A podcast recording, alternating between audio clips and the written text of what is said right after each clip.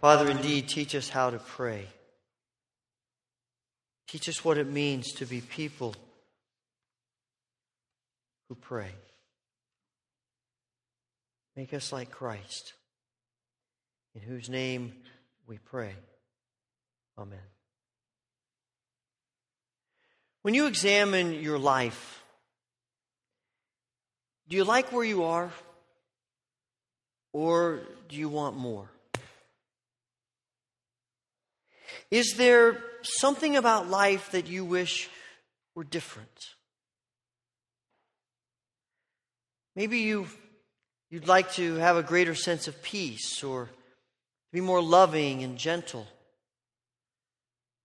Maybe you'd like to, to experience more of the, the fruit of the Spirit love, joy, peace, patience, goodness, self control. You read about people of great faith. You think about people you know of great faith. You say to yourself, I, I wish I were more like them. I wish I had the characteristics in my life that I see in their life, and I, I'm not sure it's in me the same way.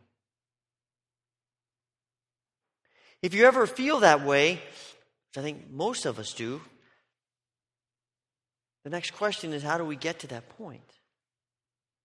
What is it that, that allows us to be so filled by the Spirit that, that we become like those people we admire, that we, we become known by the fruit of the Spirit? That people can see the Spirit of God in us, in our attitudes, in our actions, and in our lives. Well, as we saw last week in the 11th chapter of Luke's Gospel, Jesus says to his followers about how much God loves to pour out good gifts on them. And he says, If you who are evil, as parents, know how to give good gifts to your children, how much more does your Father in heaven want to give the Holy Spirit to those who ask him? And you see in those words that Jesus has combined the giving of the Holy Spirit with prayer. And I think if there's anything we can do humanly to invite the Holy Spirit into our lives, prepare ourselves for the work of the Holy Spirit in our lives, it will come through prayer. And this is why we are emphasizing prayer over the course of, of this whole fall. We want to become, as individuals and corporately as a group of believers, people who pray, people who are enamored with prayer because we believe it leads us to the heart of God.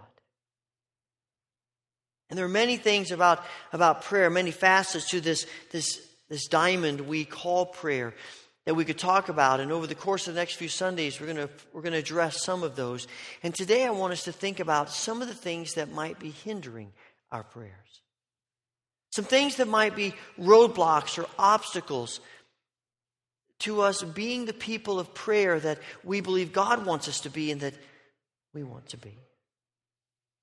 There are many things throughout pages of Scripture that speak to us about things that, that, that are hindrances to our prayers.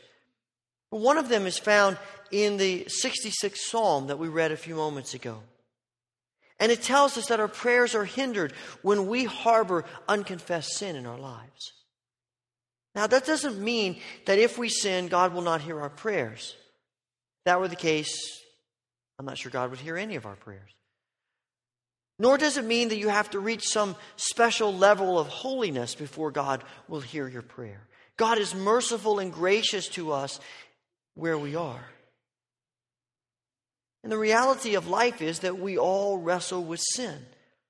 And we hope and we pray that we have we have a better grip on overcoming sin now than we did, and that we will than we do. But we're all going to wrestle with sin. But at some point, our sin should, should become appalling to us, not invigorating to us. Our sin should shame us, not empower us. It should wound us, not support us. We ought to be outraged by our sin, not satisfied with our sin. We ought to be terrified by our sin, not comforted by our sin. We should view our sin as something that alarms us, not as something that emboldens us. And this is what the psalmist is declaring.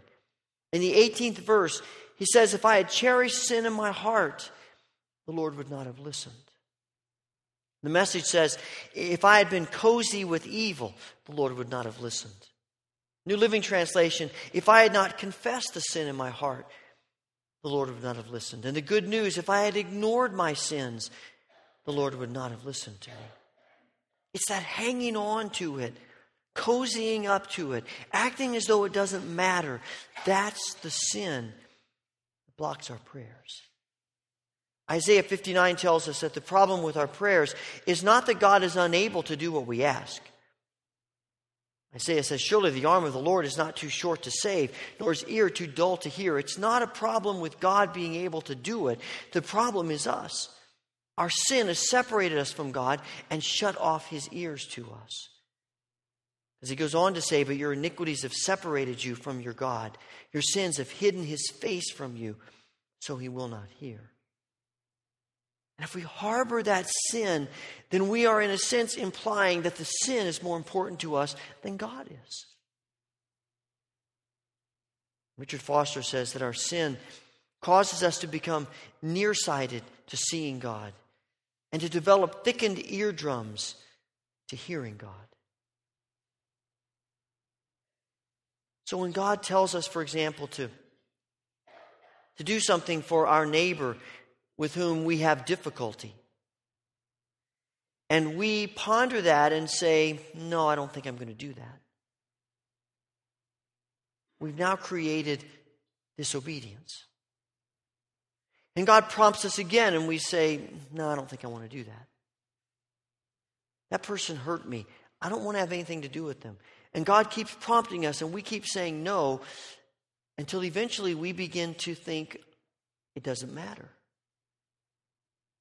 God doesn't care. What difference does it make? I got away with it. And what we don't realize is that God does care. We didn't get away with it. Because while the situation in our eyes hasn't changed, our ears hear a little less clearly.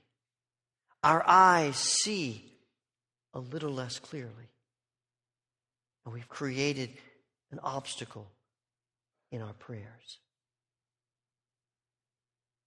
And God is saying to us, let go of those sins. Don't cling to them. They're going to harm you anyway. And they, they harm your prayers. But our prayers are hindered not, hindered not only because of, of the unconfessed sin in our lives, but also our prayers are hindered when we mistreat those who are close to us. In chapter 3, verse 7 of his first letter, Peter writes, after talking to wives, he says, Husbands, in the same way, be considerate as you live with your wives. Treat them with respect as the weaker partner and as heirs with you in the gracious gift of life, so that nothing will hinder your prayers. Now, there's all kinds of things in that passage that we could talk about. And I suspect that some of you may already be putting up defenses as you, as you read what Peter has to say. We don't really have time to get into all of the details of it, but let me just say this. I think Peter's point is to reiterate what Scripture has said the Old Testament and the New Testament, and what Jesus himself says that men and women in Christ are equals. And that the call on us is not to figure out how much authority can I wield over my spouse. The question is, how much can I sacrifice for my spouse? Peter's trying to get wives to treat their husbands with love and respect, and he's writing to so that husbands will treat their wives with love and respect. And he writes that because he knows that husbands and wives tend to be selfish. And we tend to to want to get our own way, and we manipulate each other to get our own way. We manipulate situations to get our own way. And Peter says that kind of mindset, a mindset that's inconsiderate of your spouse, disrespectful of your spouse, it not only is going to poison your marital relationship, it's going to be toxic to your prayer life. If you aren't right with the person who's closest to you, how can you be right with God? If you're looking at the person closest to you and thinking, how can I get them to do things for me? How can I manipulate things to get what I want? What would make us think that we would treat God any differently?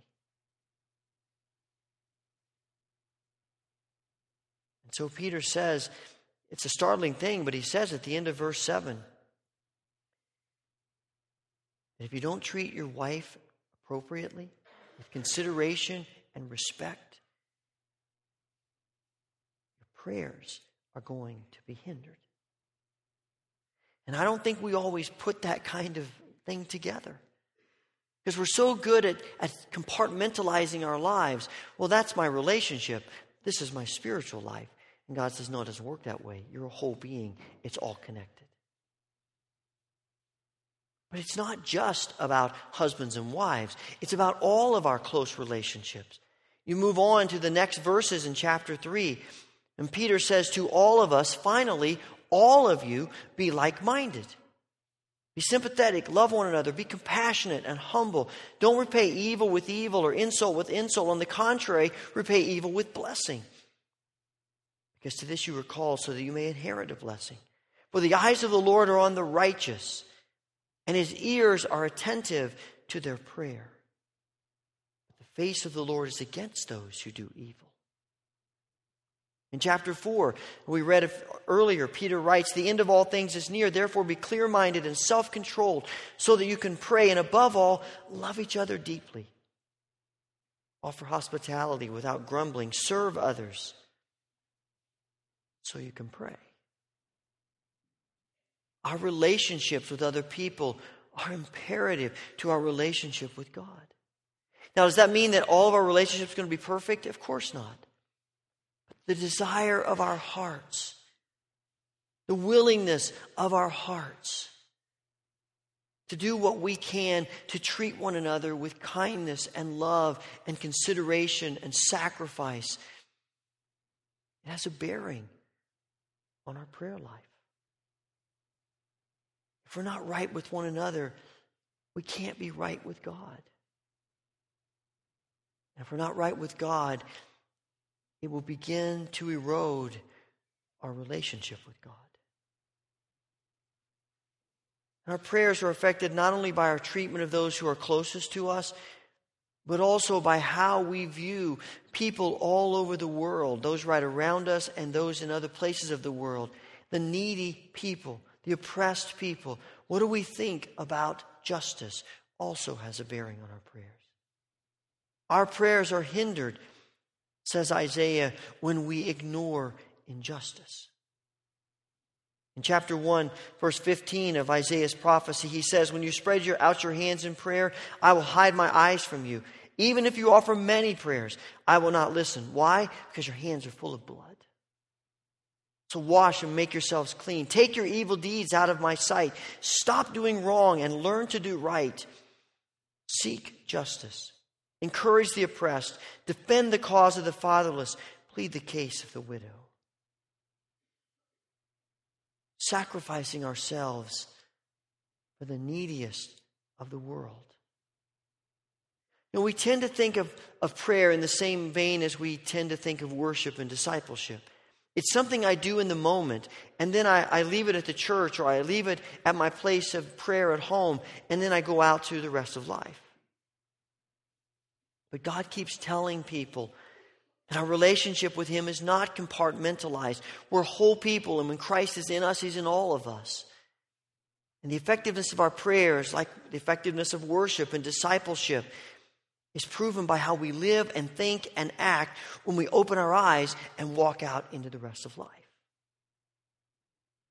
God's telling Israel here that because their worship and their prayers aren't causing them to think more like Him and act more like Him and love more like Him and care more like Him, then their worship is dead and their prayers are unheard. Now, I'd be surprised if any of us are are committing overt acts of injustice.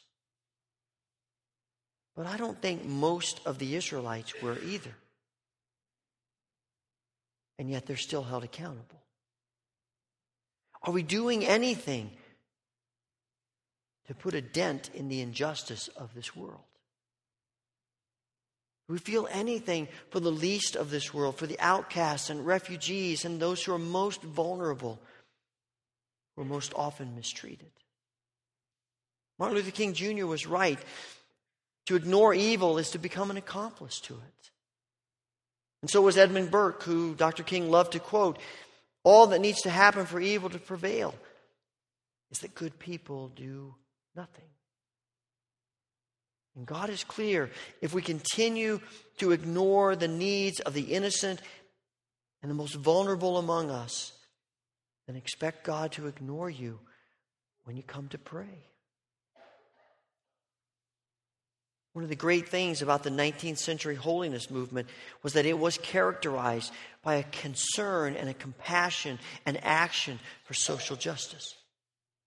Out of that movement was born the Salvation Army, most of the inner city missions in our world, homes for unwed mothers who were in that day and time were ostracized from society. Medical missions, orphanages, street ministry, all of these were born out of this movement that was most famous for prayer and holy living. Unfortunately, the next generation kept the form of prayer but ignored the action toward people in need. And it's no wonder then that this movement became known for its unbending, unkind, uncaring, insulated legalism. That's what happens. When you separate prayer and holiness from caring about people in need, you get legalism. The scriptures continually link justice and compassion and prayer in fact, intercession is impossible until we begin to allow the things that break God's heart to break our hearts. So God says to the prophet Amos, I can't stand your religious meetings. I'm fed up with your conferences and conventions. I don't want anything to do with your religious projects, your pretentious slogans and goals. Do you know what I want, says God? I want justice, oceans of it. I want fairness, rivers of it. That's what I want. That's all I want. And turning that warning around, Isaiah declares if you're generous with the hungry, start giving yourselves to the down and out, your lives will begin to glow in the darkness. Your shadowed lives will be bathed in sunlight. It's not our job to save the planet. That's why Jesus came. We're called to be God's redeeming presence in this world. We don't have to do everything. We don't have to solve every problem, fix everyone's life, change every evil practice. But we are called to care and to be concerned enough to do something. Cup of cold water, a loaf of bread, a change of clothes, a visit to a prison. Things that reveal the compassion and the concern in our hearts for the people who are most vulnerable, most needy, for those who are ostracized, most innocent. And I think as we begin to pray, as we begin to act, God will open our eyes more and more to the needs of the world. And He may call us to do more and more for His world. But whatever the task, does injustice matter to us? Are we asking God when we see it, what do you want me to do? If you want to know if you're on the right track with your prayers, don't think so much about the time when you pray. Think about how you live when you're finished praying. Think about how you live when you're finished praying. And perhaps our prayers are most hindered simply because we don't pray. Our prayers are most hindered because we're hesitant to ask as God commands. In his direct way, James simply says, You don't have because you don't ask. And I know that sounds simple, but our, too often our prayers are hindered because we simply don't take time to pray. We allow the busyness of life to overwhelm us. We think we we, we don't know what to pray. We don't know how to pray. We have a lot of excuses. And then we wonder why we don't have the same kind of, of spirit, the same kind of spiritual fervor as others. You know, God is delighted when we come to Him with our prayers. And there are some people who believe that petitions are the lowest, the basest form of prayer, and that the really spiritual people have moved past the need to ask God for things. They spend their time in adoration and praise, and asking of God is, well, that's for immature Christians. Nothing could be further from the truth. Richard Foster calls it false spirituality because when you read the scriptures, people ask. The words, both in Greek and Hebrew, that are most often translated for prayer mean to request, to make a petition. God loves it when we ask of Him. He loves it when we bring our concerns to Him. I think there are probably a couple of reasons why we neglect to pray. I think sometimes we overestimate ourselves. We give ourselves a lot more credit for how much spiritual power we have to, comp- to accomplish the things that come to us in life. In many ways, too many Christians are practicing atheists. When a problem arises, our first response isn't, I better turn to God in prayer. It's, what can I do to solve this? And the flip side of that, I think the other reason we tend to neglect prayer and to ask of God is we underestimate God. Somehow it's gotten into our minds that it's okay to ask God for the big things, but the small things aren't that important to God, and we should just handle those. And that there's something wrong with asking. We've bought into the, into the, the lie, the heresy that people have promoted that asking is, is a sign of immaturity. Not at all. It's a sign of dependence on God. And the closer you get to God, the more you realize how much you need Him and how wonderful it is to be dependent on Him. God wants us to come to Him with everything in our lives because He cares more about everything in our lives than we do. And to say that He doesn't is heresy. Jesus says to His disciples, He begs them, Come, ask, seek, knock. The Father loves to give. Think about your own children or grandchildren or a niece or a nephew or a child that you're close to. I mean, we love hearing about the things in their lives. In fact, one of the great frustrations of parenthood is trying to pry that stuff out of our children. And you remember as a child how hard it was when your parents were trying to pry it out of you. You didn't want to talk. In, our home, we, especially when the, the kids were younger, we played what we called a supper game, and it was quite a creative name because it was a game we played while sitting around the supper table. But and, and it was a game where everybody had to make three statements about something that happened that day. The trick is that two of them were false and one of them was true. And everyone had to guess which of the statements was true. And then we would talk about that, and, and it was just a discussion starter. And you know, it, it, really helped our discussion, and maybe a serendipitous part of it is you teach your children how to be good liars, too. But that's a whole other thing that we get to later. And, and Jesus says if, if you parents who are evil want to know about your children's lives, how much more your Father in heaven?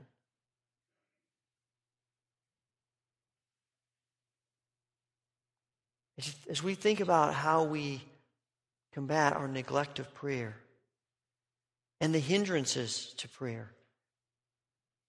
This is why we're, we're moving in this prayer emphasis throughout this fall. Because we want to do everything in our power as a church to help all of us, individually and corporately, become people who pray.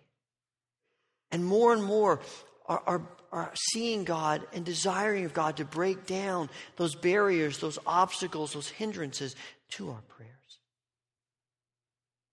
This prayer emphasis is actually, honestly, it's a major step of corporate faith because it's going to culminate on uh, November 1st as we begin three weeks of 24 hours a day, seven days a week prayer.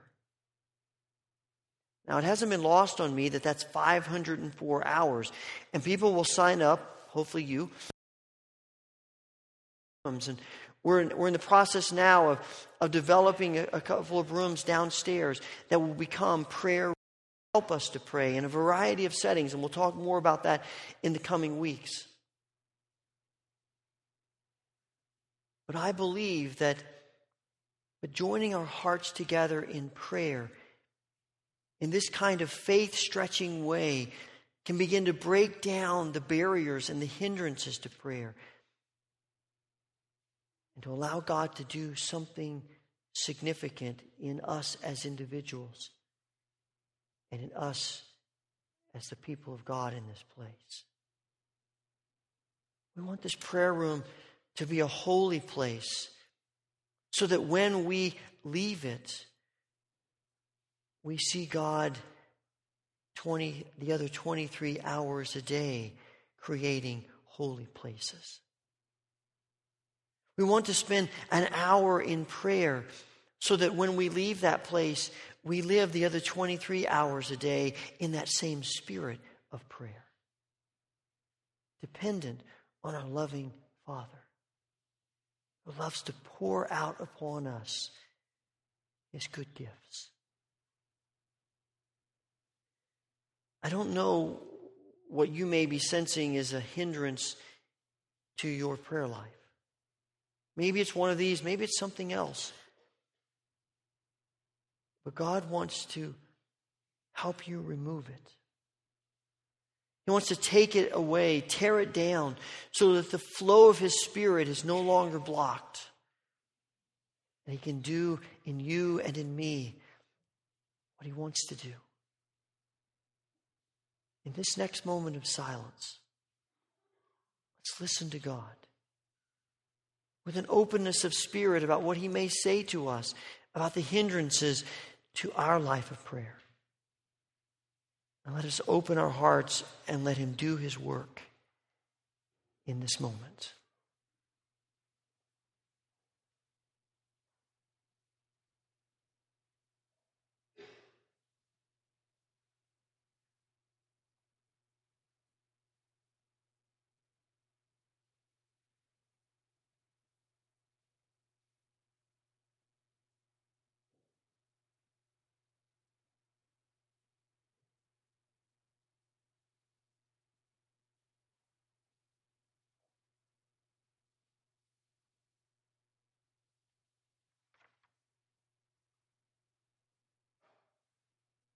Holy Father,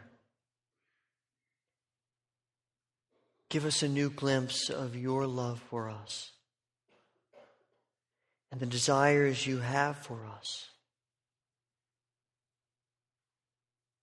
that we might willingly ask you to begin breaking down those barriers, the hindrances between us and you that you might make us the people you created us to be through the grace of Jesus Christ, through the power of the Holy Spirit. Amen.